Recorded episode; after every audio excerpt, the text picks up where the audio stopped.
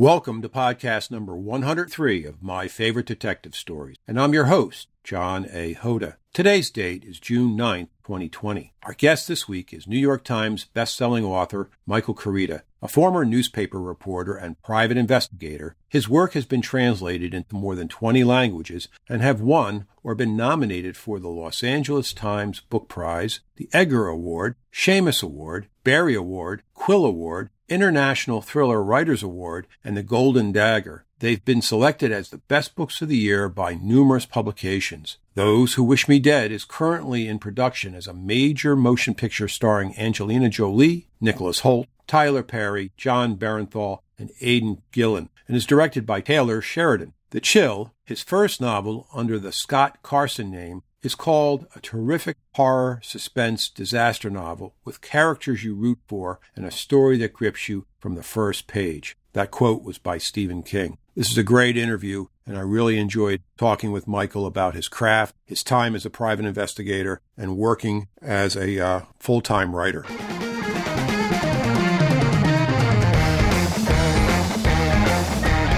Welcome to my favorite detective stories. My Favorite Detective Stories features crime fiction writers who discuss their latest books and what makes their fictional detectives tick. Throughout my investigative career, spanning five decades, I cannot think of a time that I didn't have a good crime novel on my coffee table or bedstand. We will also talk about their favorite authors as well. On alternating weeks, we are introducing a new podcast, How to Rocket Your PI Business, featuring successful private investigators they offer insights into their careers and advice for those just starting out or for those who are struggling. We will learn from the best. And of course, we cannot finish the show without asking them to share a few of their favorite detective stories and sage marketing tips. As a working investigator, coach, and writer, I hope to bring you inspiration, information, entertainment in the areas that interest me most. Gather around my campfire as I invite you to listen in. This episode is brought to you by my own crime thriller with a mystery twist Odessa on the Delaware. A Russian gang enforcer is on a murderous rampage to take over the entire Philadelphia mob scene. A homeless vet doesn't know that he has the proof or that he's next on the list. The stakes are high for this deadly cat and mouse game set on the bleak Philly waterfront of years gone by. FBI agent Marcia O'Shea, a gunslinger from the Miami cartel days, is back in her hometown, quietly finishing out her career, but now is drawn into this case with a secret pushing her doggedly to follow the clues, only to uncover a greater secret that may get her killed in the final showdown. You can buy Odessa from your favorite online retailer. Well, hello, and well, is it Michael or is it Scott? Well, it's a little bit of both. We have uh, Scott Carson and Michael Koryta, the dual writing personalities, and uh, I think I think hopefully you'll be hearing from from a little bit of, of each one today. That's fantastic. And uh, as we talk today, it's uh, March 27th, and uh, we've got a glorious day here in Milford, Connecticut. Uh, sunny, warm wind blowing for a change, and uh, just a great day. How about out there in the greater Bloomington, Indiana area? Uh, about the same. It's it's the warmest it has been in a while, and storms blew off this morning. I'm actually on the campus of Indiana University, and um, it is it is a ghost town right now. One was sent home, but it is a beautiful day, and I wanted to take advantage of being out in the fresh air and the sun here. So I hope the uh, I hope the chirping birds are nice background and not distracting. Not at all. It's beautiful. I love it. Thank you, and I appreciate that. See, I also went to Indiana University, but I went to Indiana University of Pennsylvania. Have you ever heard of that? oh, yes. All right. IUP.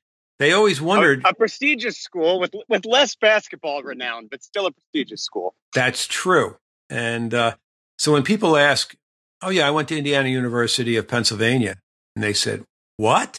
I said, "No, it's not a branch of Indiana University in Pennsylvania. You know, it's its own school." So, so I got a little right. bit. Of, I got a little mileage and prestige out of Indiana University. And uh, so did one of my other guests, uh, but that's for another podcast. Anyway, so, uh, but a long time ago, uh, you decided to uh, become a writer and you started writing, but you had a little bit of a, a very interesting career before you got uh, putting pen to paper. And I just want to hear a little bit how you got started and how it all began. So let me know. Sure. Um, I, first of all, I just want to thank you again. I appreciate the chance to talk about this. But the the start of my career, as far as I'm concerned, really begins at the public library with my mother and father uh, because they instilled a love of reading for pleasure in um, in me when I was very young. Just that obviously took hold because I've been writing for as long as I've been reading, and I published earlier than most. I actually uh, published two books before I graduated from IU, and I was able to do that thanks to the um, good fortune and kindness of mentors. I had the good fortune of meeting some really important and generous people at the right time. One being um, a retired sports writer of international renown, really Bob Hammel, who went out of his way to teach me the craft and teach me about the the serious and professional way to pursue the craft. And the other um, private investigator named Don Johnson, uh, I began an internship program with him when I was in high school, and it turned into part time work, which turned into my day job for um, a while as well. And and those two um, those two experiences, those two mentors, stand out as you know. When people ask me, okay, how did you publish so early? It, it really has very little to do with anything I did, and it has a lot to do with a couple of people who went way out of their way for um, you know no reason other than to pay it forward, and that gave me a, a big leg up. Mm-hmm. Now, I don't know Bob Hammel, but I, part of my surprise a little. I promised you that I would have a surprise, but uh, I do know Don Johnson, I know him uh, from National Association of Legal Investigators. And another, I was curious if you were a NALI guy. All right, I am a NALI guy. Have been since 2004, and I also know him from Intellenet and INLLT, another right. private investigation association. And you're right. Uh, Don is a class act. Always was, always have been, always put his best foot. He was the uh, national director of NALI for a while there. He had served in many, many functions at NALI. And I consider him to be a colleague and a friend. Uh, that was really nice of you to give him a shout out. Before you even said anything, I didn't even know anything about uh, your affiliation with Don. So that's that's wonderful to hear, and I'm just happy to hear it. Um, so I guess I'm curious about the Sorry, surprise. Not to interrupt you, but I'm I'm curious if uh, we might have actually crossed paths at some point. I remember an Intellenet in Boston would have been, oh, maybe like 04, 05 era mm. conference out there. So not, not, I don't know. We might have crossed paths at some point. Maybe that's true, and uh, and I don't know, but uh, you know, I my earliest recollections of NALI was in Indianapolis. Actually, that's where I went to my first NALI conference, and I believe it was in 2004, possibly. So, uh, yeah, great time. We went. I would to, have been up there too. Sure. We went to St. Elmo's for dinner one night. Yeah, and that was a great best, best shrimp cocktail in the country. Yeah, well, I, I, had a steak that just melted in my mouth, just unbelievable. So, uh, yeah, it was great. And uh, but I might have met you there too. So how about that? Small world, right? And somewhere along yeah, the line, we probably both know Kevin Bacon. So it's just uh, anyway. We have. So um, I'm going. I'm going to tell you um, that uh, how I how I, I came to uh, want to interview. In that a wonderful, beautifully designed hard copy appeared in my mailbox uh, several months ago, and it was by Scott Carson called The Chill, and it's lovely cover inside. I've never seen such nice inside drawings as I see in this one. Beautiful book, and it's really well done, and it's really nice. And I thought, well, that's nice, but why did they send me this book? I mean, maybe it might have had to do with something of me being a Shamus judge last year, but so I called the nice people at uh, I think it's Shreve Williams, um, yes. The uh, Nicole Dewey, I believe, and uh, I said, "Hey, gee, this is really nice. This is a really great book, but you know, well, why me?" and uh, so he said, "Well, you have a podcast," and I, and I said, "Well, gee, I'd love to interview the author. And it'd be great. And besides, we had something in common. We're both private investigators at one time. And that's right. You know, and it was just like a, a such a beautiful, um, you know, connection being made there, you know, so serendipitous. So um, they got in touch with you. We got in touch. And um, we actually started this podcast last week, but there were some uh, tech, gremlin, tech gremlins that uh, interrupted us in mid conversation. Had to re- redo it for this week. But in the meantime, I had I had a I had a week, right? Precious week. And I had to stop reading The Chill at around page uh, I think it's the, the, the chapter where um, the sheriff's son goes swimming in uh, the lake. But I won't get, say, give anything else out. I stopped right there. You're going to ask me, John, why did you stop? So, why did you stop? okay. It's because anytime I start reading a writer who has a nice body of work and I'm picking it up later on career and I see that I like the writing and I like storytelling, I stop immediately and I go back and I go back on the backlist and now I've started reading tonight I said goodbye. So Oh well, thank you. And uh, I will now read them in order. Now I know that you're going to tell me that there's a certain order to some books and not another order to another book. But I will happily agree with you on that. But I'll also say I'll also get to see your evolution as a writer. Okay. Sure. So that's going to be fun for me too, as well. I really enjoy that. I really love reading a writer from the get go, watching how they evolve. But when I got a couple pages into Tonight I Said Goodbye, there I saw the acknowledgement for Bob Hammel. And I realized uh, just now from you talking to me what a serious impact that was for you to have this guy as, I think, was he not only your uh, mentor, but he was also your editor for that too, right?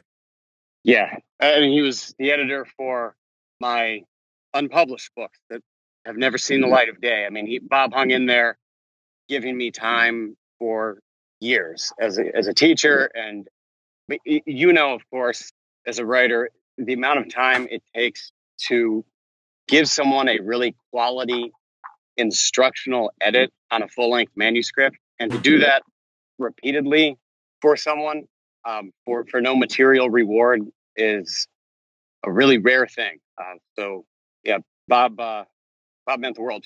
Still does. Yeah, I, I don't disagree with you that the value of his mentorship or the value of a good editor's mentorship now transferring individual to a uh, career is so so important um, for a development of a writer. To think that uh, any writer comes uh, out of the box with a perfect script that they won't change a comma or a period is ridiculous. Those days are long gone. And uh, you know, I, I got to tell you that, or not, they never happened. They went not, not long gone. They never happened. It's always been right. a good editor, a good writer. Uh, the way I like to put it is that uh, I bring the coal to the editor and they help me turn it into diamonds. Absolutely. Carrying the coal from Newcastle. But anyway, uh, I, I, had to just give you the uh, little surprise there because I couldn't hold it any longer. I'm one of those guys that don't hold on to surprises well. So, but anyway, I, I just wanted to say that uh, uh, I'm really enjoying having a bookend, literally bookend, of um, your first published work, I believe, right? And now yes. Uh, this. So you have to do your job now and fill me in with all the interesting jobs that helped you mold yourself and with the help of Don and Bob part today. So kind of go back to the early days and just kind of walk me through everything. Sure. I mean, obviously, we've both worked as PIs, so you immediately will understand how that job is the perfect grist for the mill if you're a writer. I mean, if, if you want to write fiction of any type, you're out there in the field, you're dealing with people from all walks of life regular basis. And you have to learn, um, if you're any good, you have to learn how to communicate well with people from, you know, the most educated scholar that I might run into from Indiana University or a doctor, attorney on a regular basis, attorney clients, to them being, you know, out in the hills and hollers of southern Indiana and talking to someone from a very, very different background, um, or up in Indianapolis. And then you see all of these different experiences and you learn. I think that you learn a lot of, but specific to writing, you learn the power of language and the power of communication. Um, and I and I think the idea of empathy and shades of gray, which that translates so well to um, crime fiction in particular. You know, I, the crime novels that stand out to me are the the novels where character motivations can leave you leave you personally as a reader feeling a little conflicted. You know, you're you're watching the character make the dark turn, but you understand why. Um, or you're watching you're watching someone climb toward redemption and and fall short. And I think that that sort of perspective on on human effort paired with the understanding of the importance of communication and the ability to talk to people who are very on the surface very unlike is incredibly important. I don't know if you agree with that but oh yeah. I made a uh, made invest, investigative interviewing my expertise within my work as a licensed private investigator and investigator for the last 42 years. I, my uh, sociology class techniques of interviewing in uh, September through December of ni- 1975 uh, started me on that path. And I would travel the world, uh, not the world, but the country to go to conferences where they might be one or two speakers related to investigative interviewing. And, and paramount to that was uh, establishing rapport. And you have to be able to establish rapport uh, across all, all, I want to use the word barriers because that's what they are. They're barriers. They're barriers between Absolutely. you, you know, and uh, whatever is holding that person back from speaking with you. And when you reduce those obstacles and allow that person to tell their story, because everybody has a story to tell, it's just uh, getting out of the way of it. And uh, that's the thing that I, I, agree with you 100% on, Michael. It's just, it is so uh, paramount that you be able to do that. And it's within that realm that I know and, and you know for me, and I know for you, that so many good lines of dialogue have been just conscripted right from the actual reports of the cases that we've worked. oh, absolutely. I mean, we we definitely, I think, have an eye for uh, for mining the gems. You know, my other my other professional experience was as a journalist, right? And you know, that was the same situation. It's you're having in many cases hours of conversation with someone. And my favorite experiences were always when I could actually be in the field with someone mm-hmm. who had a unique expertise or a unique perspective. And rather than interviewing them in a formal fashion, I could sort of inhabit their world for at least a few hours and, and make it into more of a conversation and less of a, you know, Q and A. Right. And out of that, you get the, you know, in the newspaper business, you've got to, you've got to burn a lot of those gems right away because um, you know, it has to go into the story the next day. But in the PI world, I, I mean, there have been so many times where whether it's just a twist of a phrase or a quirk of language or a unique point of view on a situation where it immediately just kind of makes you know puts a glimmer in your eye and you say oh th- this one will be used. I don't know when i don't know how but i will never forget this and it will appear at some point. Oh yeah and it's it's called uh, swiping, not stealing. And uh, and and you know, and to your, and yes, and to your point, no, but to your point too as well. Really interesting that uh, when you're talking to somebody as opposed to interviewing them, you're curious about them. It's amazing how people open up because they're not defensive about waiting to get batted about the head or shoulders with the next question. But if you start talking to them and asking about them, then the conversation flows naturally. And then the ability for them to recall the events and talk to you are a lot easier and it greases the skids and it makes that, uh, but it's a, uh, it's a, it's a talent. Not everybody has it. And especially a lot, not a lot of police officers, believe it or not. They're, they just rely on their badges too much and don't rely on oh, the, yes. the, softer skills, as we both know. And, uh, just so really transition from being a a public sector um, law enforcement officer to the private sector, I think a lot of a lot of those guys think that it will be easy, and mm-hmm. they aren't prepared for for that shift. I mean, that's a very interesting point. I like your use of the word barrier too, because that is, mm-hmm. it's exactly how it feels, and I think it there's a kind of a micro lesson there. And then also there's the macro lesson of any story needs conflict, create drama, and conflict can come from the big barriers that you know most people would think of as okay, this is the plot. But I think so much really good emotional investment for the reader comes from more micro conflict, and those can be barriers in communication. I mean, mm-hmm.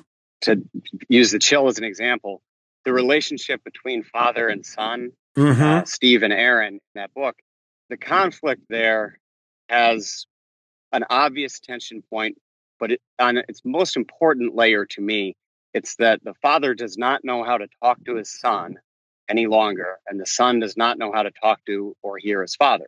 And they both want to be heard. They want to communicate, but they a barrier has. Um, and I think that's where, as a writer, at least, that's when I really connect with the story. I become more invested if I see that parallel track between the human barrier and the what I will call the plot or story. Mm. Not to give away any of the story from the chill, but um, the absence of uh, his wife and her his mother, right? Right. Uh, yes. Was maybe the glue that held that family together, and they have and they became like uh, Humpty Dumpty. They fell off the wall, and now they got to get put back together again. The wall falling off the wall was the death of their loved you know, either mother or, or spouse. So, but hey, that's just my humble opinion. Anyway. No, you're exactly right. It's a perfect read on it because I, I viewed her, and a lot of this stuff, I'm, it's not clear to me until I'm in a second or third draft. But you begin to, to see things that are already there, and, and then chisel away to make them a little bit more clear. But I sort of I realized that the um, the mother and wife, she served as a bridge between this young man trying to grow in to uh, a legacy and the older man who is often feeling as if his, his son is failing. Yep. Um, and we're embarrassing the legacy. And the bridge between them, what allowed them to work through things historically in their relationship, uh, was the existence of a, of a mediator. And right. now they've lost that. The bridge is gone, and, and they're kind of looking at each other. When we, page one on, we've got two characters who really love each other, but they're staring at each other across a canyon or a divide they don't understand how to bridge it. Mm. Okay. Well, um, 15 books later, I'll get back to the chill. now, I, hope, I hope you make it there. Oh, trust me, Michael, I will get there because I, uh, I, when I uh, glom onto a new writer, I, uh, I'm like the Hoover vacuum cleaner. That's my uh, bedstand book, and that's my uh, coffee table book. It goes back and forth, back and forth, and that's until it gets read, and it goes on to the next one. I just uh, I, I, learned that a long time ago that uh, with uh, Lawrence Block. I don't know if you're familiar with uh, Lawrence Block. Oh, sure. All right, the writer of the, when the Sacred Gin Mill closes. Yeah. Oh yeah, with the uh, Eight that, Million Ways to Die, some of the best. Yeah, absolutely. Well, I I might have started reading him at about 8 million ways to die. And that's when I decided, oh, time out. And back then, I could actually go back to the publisher and get um, soft cover. Now, those are worth uh, a, a, small fortune right now because they're out of print. But I, sure. I read all of those and I brought me right back up to Ways to Die. And then I started reading them as I came along darn it, I had to wait. I couldn't wait for the soft covers. I had to buy the hardbacks. Darn it. So, but anyway, uh, and and just as a, an interesting aside, next month I am taking a class that is uh, uh, moderated by uh, Mr. Block, and it was oh, it was supposed to be in person in Brooklyn, next month is uh, April 2020, uh, and as I'm speaking to you right now, uh, it is the uh, epicenter for the the coronavid coronavid yeah. 19 virus. I think that's the first time I might have said the whole word out out loud. So I'm not traveling to Brooklyn anytime soon. And uh, he was wise enough to cancel the class in person, but we're now doing it kind of a um, new newfangled way with uh, with email whatnot. So it's going to be a very interesting way to do it. But yeah, I'm taking a class put on by the master. So anyway, one di- of the all-time greats. Uh, I digress. I apologize. So take me back to when you were a young journalist. What was the work that you were doing? Uh, that was that, and was that before or after your PI work? Um, they kind of ran simultaneously. Oh, they did. That's right. That's right. You yeah. did tell me that. There was an overlap. You know, there's a stretch there where I was writing. I was a full time student. I was writing fiction and working for the newspaper and doing some part time PI work. Um, and I would write fiction during that stretch between like midnight and three o'clock in the morning. And mm-hmm. you know, I'd wake up early. I'd start my day, work out, go to class. I loved being in the newsroom. I mean, just absolutely loved it. The energy and the education of the newsroom was a really special thing. And if I had worked for Don, you know, I would work work that in, and um, then I would come home and write. And I look at that now with a little bit more distance, and it it's, sounds exhausting. But you know, when you, when you're 19 years old, you have I think a unique combination of um, energy and confidence that like you're, you're never going to feel the same way as you did at 19 or 20 in that sense of you know give give me the goal and i can go tackle this thing. I'll figure i'll figure a way um for it. And that was a really really fun period of my life that I, am sure i didn't appreciate until i was um farther down the road from it because when you're when you're living something day day to day it just for the most part is what it is. And then you get a little distance and look back and think how special some of those opportunities were. And mm. for me the chance to work at a newspaper in the size of market that we had and in the era that I had was so special because I was able, you know, you ask what I cover, I was able to cover about everything. I mean, I, I went from sports, general assignment to police beat, had a column for a while. And in a town like Bloomington, where you have some of the great minds, great stories intersecting because of this large campus, you really had a chance to talk to some of the you know elite thinkers and performers in a lot of different fields. Mm-hmm. Um, now add that you know the crime beat and kind of the cop shop experience, and it was just it was a, a tremendous education, and it also fell at perfect time because the newspaper had a, it had a digital presence, but we were still primarily a print product. Mm-hmm. Um, I, I, never wrote for a newspaper during the era of on, online comment let alone having to live tweet from the courtroom, you know, while trying to cover a trial. Mm. So I, I, have a almost an antiquated um, knowledge of, of working journalism because I think we were right on the fringe. I mean, I, I had been gone only, see, I would have been gone only a, a, little bit before they would have been asking reporters to um, embrace Facebook and Twitter and social media. And, you know, you, then you were out there in the uh, 08, 09 recession. Newspapers were getting hammered and having layoffs. I I missed the the dark days of it, and I experienced the some some of the last. Um, I, I hope I'm wrong with that, but right now it feels like some of the last days of a fully staffed, profit making print newspaper. Yeah, I that think was, that was an amazing thing. I think you're right on several fronts. And uh, the first one I was going to comment was that all that work uh, that you were doing at the time, school, um, the uh, newspaper, and then working for a uh, private investigator, um, and and that energy where it was coming from, and that confidence. There was another phrase for it. It was young, dumb, and full of another word that, and, that ri- rides with dumb. So yeah, young, dumb, and another word that rhymes with dumb.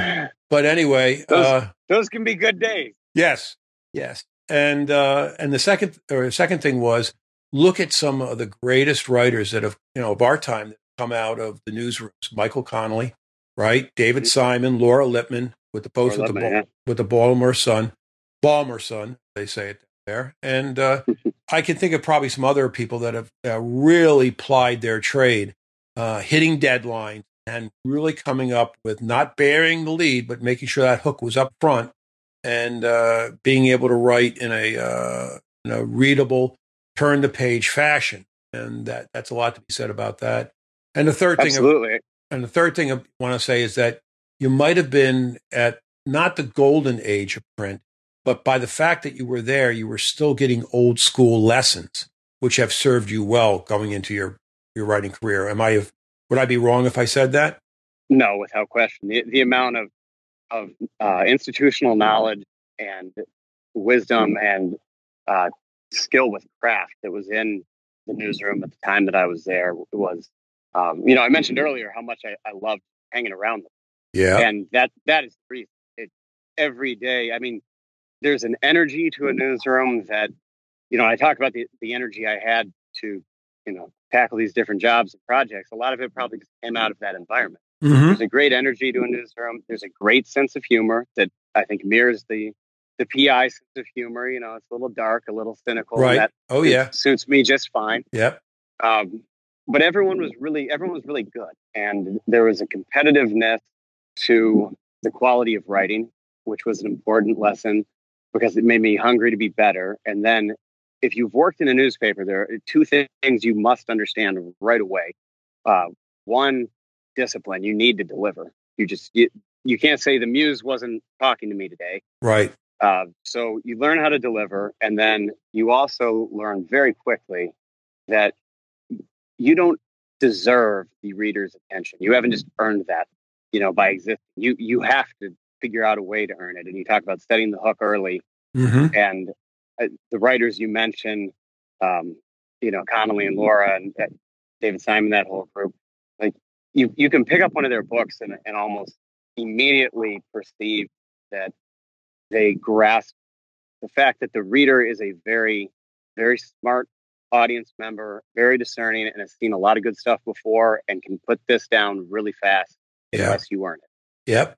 Now, uh, and, and there was two things I just wanted to comment on based upon what you just said and what you said previously too was about um, not having uh, the muse there that day, not and not writing, and also uh, writing between 12 uh, midnight and 3 in the morning.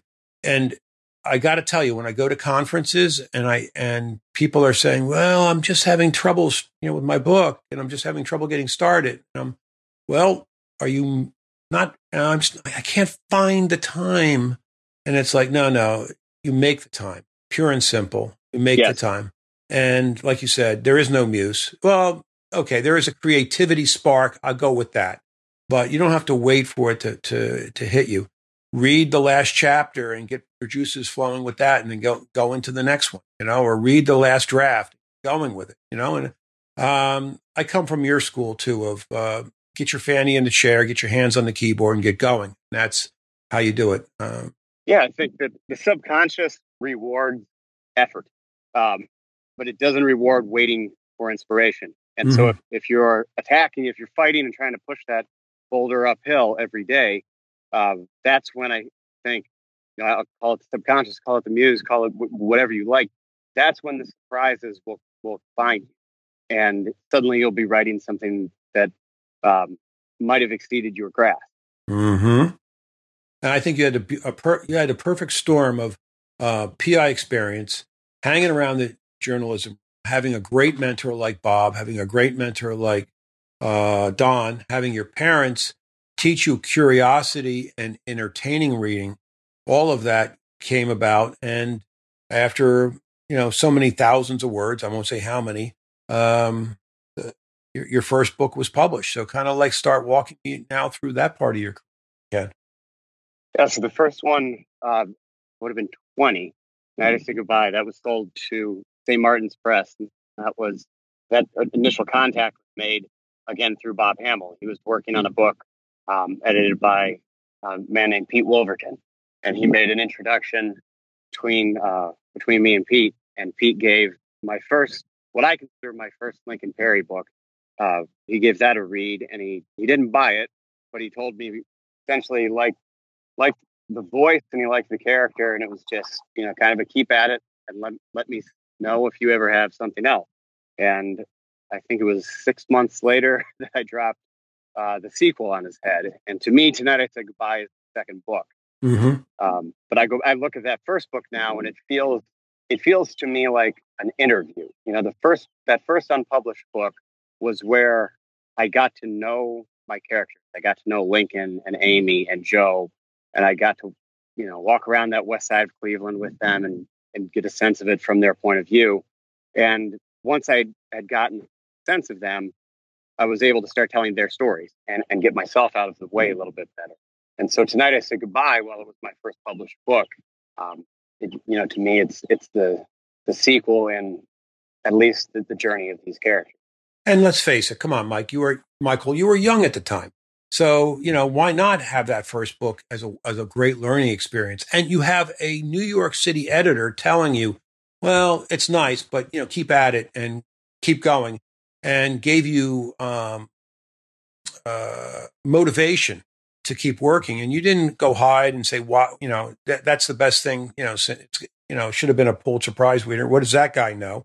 You worked, worked at creating it. Through that discovery, you found out, you know, your voice, and you found out uh, how to make those characters work with the plot, plot structure that you were in. Do I do I get that right? Absolutely. And in his feedback, one of the other things it's I remember about his it was a short but very encouraging phone call, and I remember taking away the sense of his criticism of the book was accurate. You know, I there weren't any points that I really felt I could push back on. And so then I had the choice of want to rewrite this story and keep trying to to hammer it into something that is, you know, good enough, or do you want to start fresh with a, a, a better story that addresses all of those things and provides the energy that comes with a first draft? And mm-hmm. I'm I'm very grateful that I made the choice to start a new book as opposed to returning to rewrite a fundamentally flawed story. Okay. Now, um, the uh, stubborn Ukrainian in me uh, might have uh, might have tried to uh, you know uh, hammer that square peg into the round hole, but uh, I'm you know I can see your wisdom in moving forward, and now you have the benefit of hindsight and did make the right right decision, right? I, I certainly feel like I did. You okay. Know, um, could I have gotten Uh, I, I, think his his feedback was just so so act from my you know even even then my very naive take on it then. I, I had read enough books and I had paid enough attention to what writers were doing that I I heard nothing but good points and accurate feedback. And can you ask anything you know, more of a of an editor? No exactly. And, right. and so you know I, have had i've been so fortunate in the editors i've worked with. I've only over the course of, of 15 books i've only worked with really good editors. And uh, that is you know that that can make or break a career. And um, pete certainly was he was the, the, the, right guy at the right time. Well i'm glad to hear that. And uh, it just seemed like you know it was part of your um, tutelage. It was part of the journey that you had to take on your on your on your route. And uh, and how how was uh, your first uh, your first published novel received? Um, kind of un- uncommonly well. I had no idea what the experience was going to be like. You know, I didn't have an agent. I had no contacts in publishing um, other than than Bob Hammel. And um, you know, the the first book went out and won a couple prizes, nominated for um, for an Edgar, was published in, I think, almost 10 different languages before I graduated. And um, I've, this is, I've got to make a quick aside here as I pace around the IU campus. Um, when I applied for graduation, I think you needed back then like 118 credits. And I had, say, 120, 122. And I got a letter back saying that uh, I hadn't completed the necessary coursework for graduation. You hadn't? And when I, I had not. So when I when I ran this down with the academic counselor, she pointed out that when I had changed majors, I had neglected to fulfill my intensive writing requirement. and at that at, at that point I had two published novels in, you know, maybe 10 languages. I've been working at a newspaper. I'd written I don't know how many hundred articles. And what ended up holding delay my graduation was a failure to fulfill the intensive writing requirement. And she didn't back off it either. It wasn't like they were going to give me any sort of a waiver. So I had to, I had to finish out with a correspondence class in creative writing, and uh, then graduate, you know, six months after my my term. So I, I always love sharing that story. It amused me then, probably less so than it does now, but yeah. It well, it it amused me too. Uh, yeah, it really did. I have not had. I got to tell you, I have not had a, a good belly laugh or two uh, in a couple weeks, and obviously why. But uh, yeah, that is amazing. It's like and and back then they didn't have like life uh, transfer credits or whatever the the the uh, pseudonym for that is now, right? Yeah, right. Nope, there was there was no option for that. So th- the best thing I could find that would allow me to just kind of move on into the workforce and not have to stay tethered to campus at that point in time because online education didn't really exist yet was uh, correspondence, which you know send in mm. your papers by email, get feedback right. by email. So I was doing uh, I was doing PI work. I remember you know taking some taking some course notes while sitting on surveillance, waiting for something to happen. Yeah, back in the days before podcasts. Yeah. Yes. yeah, and maybe I don't know. I don't know if Howard Stern was syndicated yet at that time, but uh, you know there wasn't much to do. Uh, you're right. Watch paint dry. Watch uh, leaves fall. Yeah, yeah, on surveillance. I, I know those days. Yep. Yeah, I know. Yes, those, those that, glorious days. Though that is so funny. Oh my God. Well, you didn't keep your intensive writing, you know, when you switched your major. You know, and, and that's the stuff that like people have nightmares about later on in life when they're, you know, they're reliving like they have an anxious dream. They it's that college course that they had signed up for but never uh, attended and now they're being told right, right. they're now they're being told that they have an exam the next day and oh by the way they're not wearing any pants you know? So it's like uh, yeah one of those anxiety dreams and you got to live one. That's great. That's fantastic. Oh that's great. So anyhow um, so you, you kind of skipped by the second book. What was the second book after tonight i said goodbye yeah second book was called sorrow's anthem and continued the uh, PI character, Lincoln Perry. Mm-hmm. And, and, so those books were all set in, in Cleveland, which I, I knew that area pretty well. Uh, that's where all of my extended family lives. And both my parents are from the west side of Cleveland. So, you know, we were always up there when I was a kid. It was, it was the one kind of grittier urban area that I actually felt like I knew well enough to write about. Mm-hmm. And I wanted to write in that urban tradition. That that was the stuff that had me really excited at that time.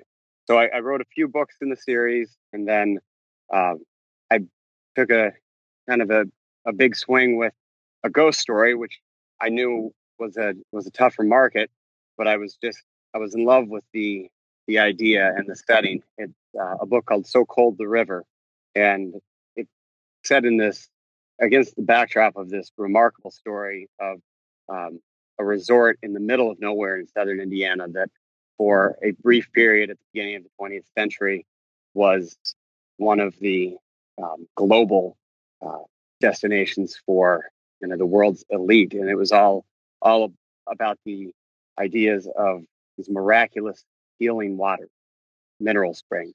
And so I wrote this ghost story and uh, ended up placing that with another publisher as the editor I, I had been working with wanted me to to keep going with the series. And, of course. I,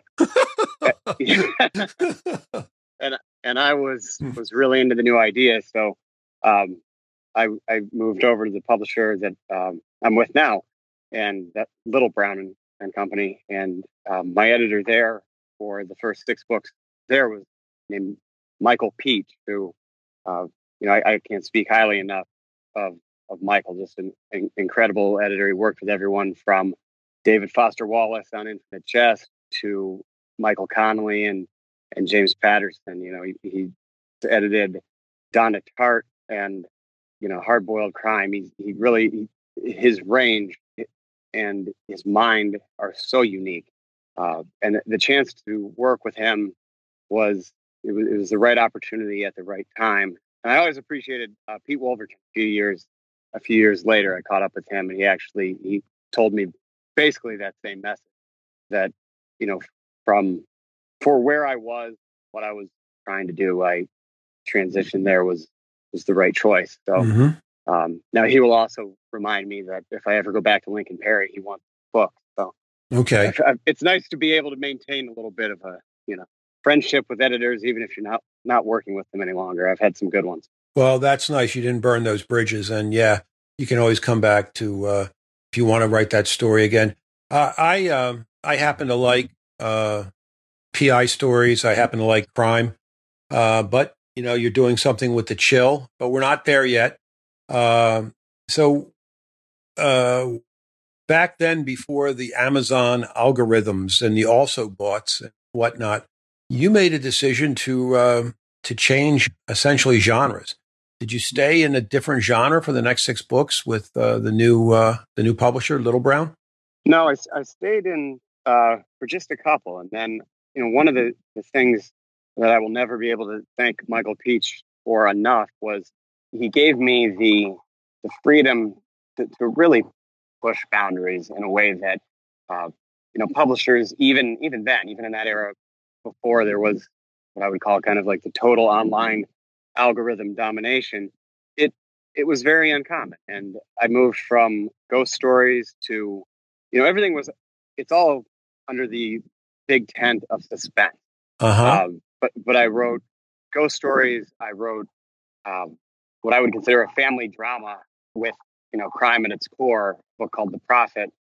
Uh, I wrote a sort of survival chase thriller, Those Who Wish Me Dead. And while to I guess the average reader, those might not seem all that different. You know, from the business, it from a marketing standpoint, it is looked at as a very different thing.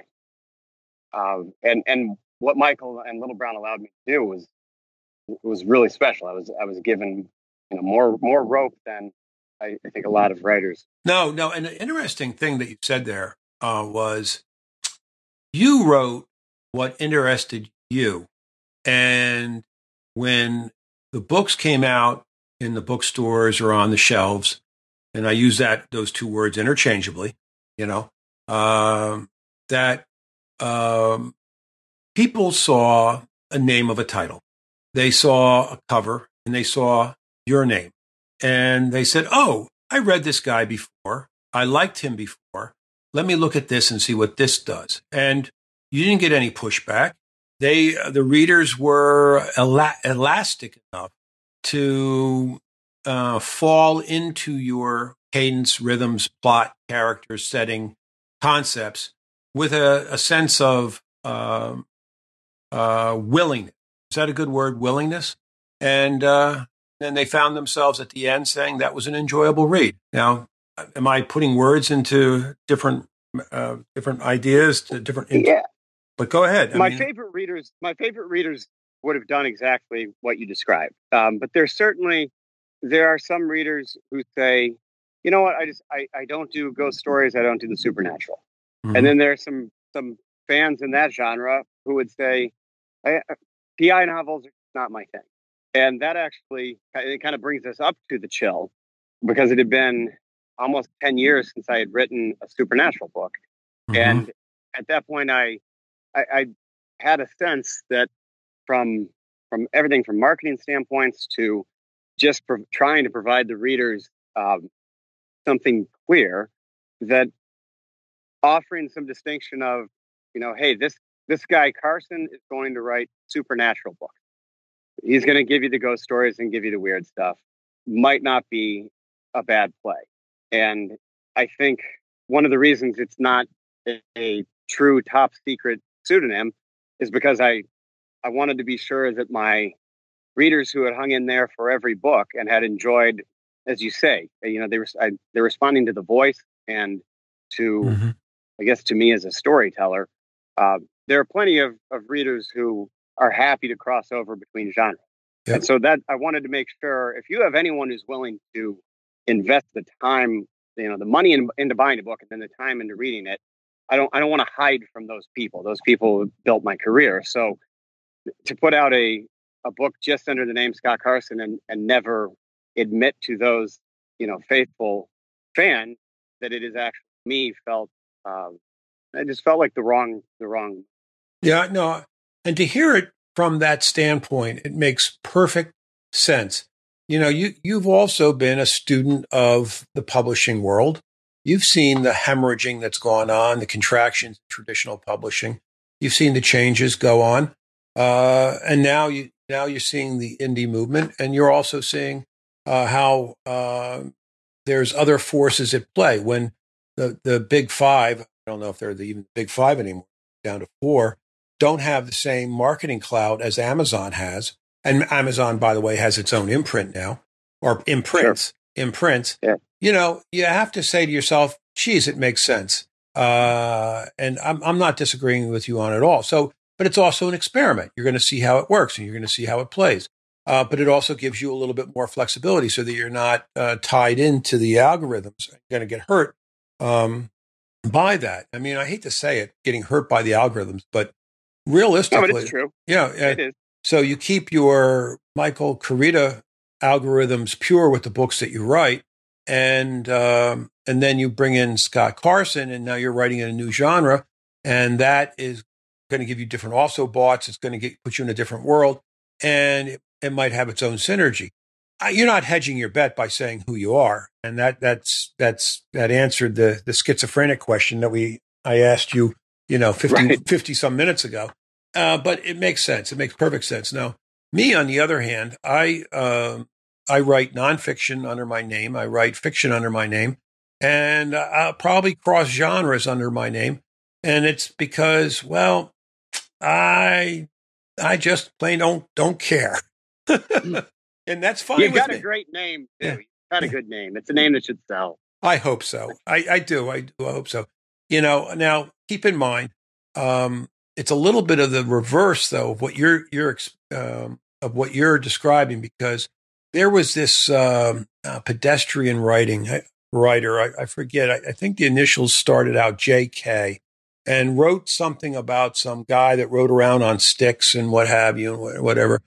And then decided to write a book called Casual Vacancy, and um, it got pan- panned terribly by the press. And that that poor writer, you know, struggling writer, just couldn't, you know, couldn't. Poor Robert. Yeah, yeah. So then it became Robert Galbraith, and who wrote the the uh, Cormoran Strike series, which I've read every single one of those, and I've never read a single one of those guy riding around on the stick books.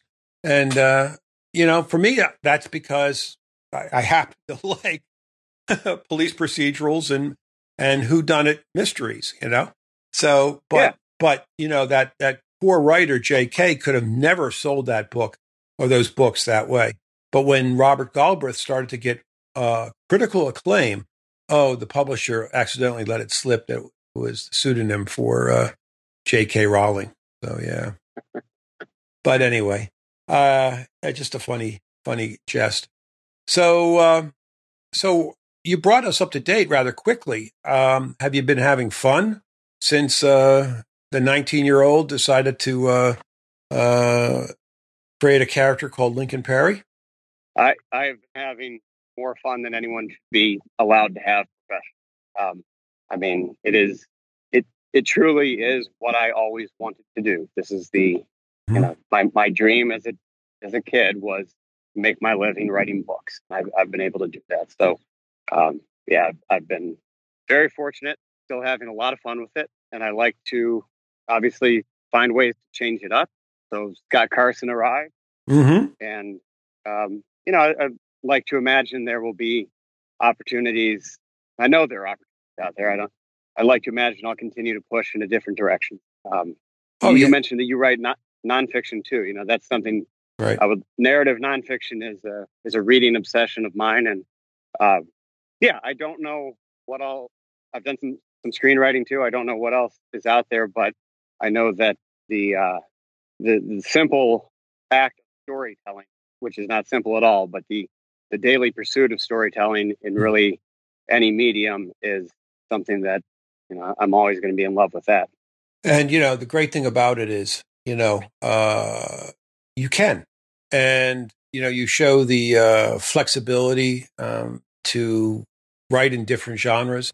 You love the idea of uh, storytelling, and you know, as long as uh, you feel uh, that you you're not just uh, mailing one in, and and I hate to say it, but some of my favorite writers and not Lawrence Block. Another a couple other ones. No, We both, yeah, yeah. exactly. You, you can tell, and that goes back to earlier. We were talking about how you know how smart the reader is. Mm-hmm. The, the, reader knows when the writer's heart was not inside. Oh yeah, you know the reader can tell that. So yeah, I, I, you got to figure out what your heart is in and write that. Yeah, I think uh, there was one writer who will remain nameless, and I will never say anything negative about this person. Well, I might, but not in this, not today. But I'll, i might say something negative about this writer later. Um, it was like all of the research that that writer had done for all the different books, kind of must have, he must. I said he, so now it's half the population. Um, he must have been coming up against an editor deadline and just kind of put a mishmash together and threw all that all that great research he never used in any of his other books into one book. And I, I was just left so flat. Now I gave him a chance and I'm still reading him after, and he got better. You know, obviously rebounded after that. Hey, but you know, not everybody can write, you know, 30 in a row that are just absolutely drop dead gorgeous. You know, it's, you know, you got to give yep, him a, got to give him a chance. keep swinging the bat, right? That's it. I mean, that's the, uh, the old cliche about there are a lot of uh, 300 hitters in the Hall of Fame. Mm-hmm and it's um, I, I, the special thing is the reader who is willing to give you that chance, even if they say, you know, eh, the last one did kind of leave me flat. Mm-hmm. Um, if you have earned their enough of their trust, they are willing to come back and uh, go another round with you. That that's a really special thing. Okay.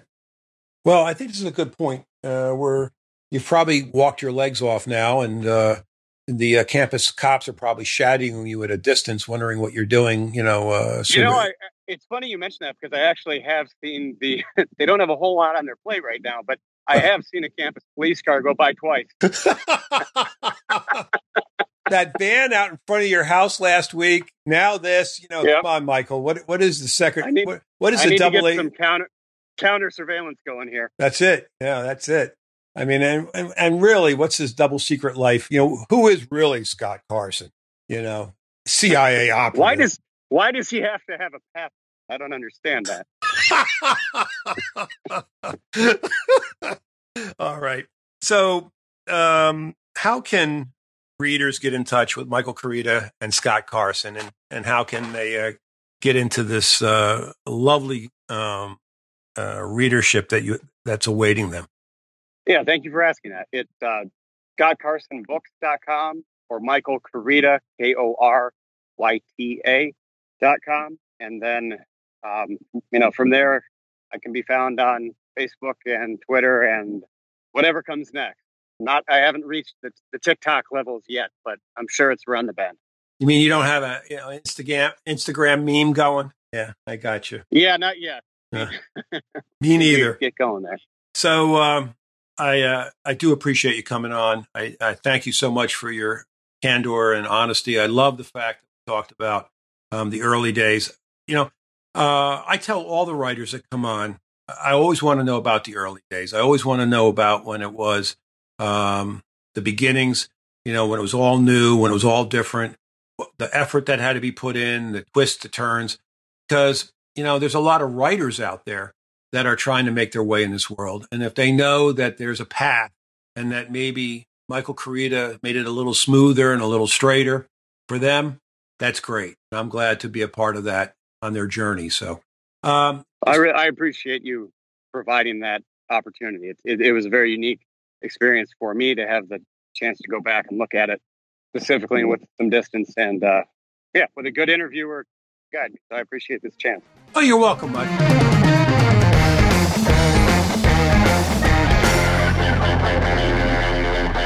Thank you for listening. I hope that I've earned your interest and your time. Please leave any comments on the website, www.johnhoda.com. That's J O H N H O D A.com. Our guest next week is Mike Spencer. At 29 years old, Mike moved from Florida back to the San Francisco Bay Area in 1994. He realized he wasn't going to achieve his dream job as a newspaper reporter for a major daily newspaper. He had a cheap apartment, a pantry of rice and beans, and a $500 1970s Dodge Dart that worked Sometimes. One day, he answered a help wanted ad in the Oakland Tribune for a workers' compensation claims investigator. He never looked back, though he has trashed many more cars in his two decade career as a private detective. Spencer has written a book titled Private Eye Confidential, and it's part memoir, part trove of lurid true cases. Mike has a degree from UC Berkeley's Graduate School of Journalism and tells his stories with a journalist's eye for fact and details. Tales of love, death, justice, deceit, comedy, and vengeance spill from his short, accessible, and compelling book. It displays both the best and the worst of human nature. Private investigators see everything, and Spencer has encountered a man who wanted to prove his paternity from a frozen tampon, a man hidden from society while a large fortune waited, and a grieving mother who wanted to make sure her tragedy didn't occur again. The book also contains cheating husbands, felonious wrestlers, and some hidden Florida crime and inveterate scammers. Uh, it's going to be a fun interview, I guarantee it.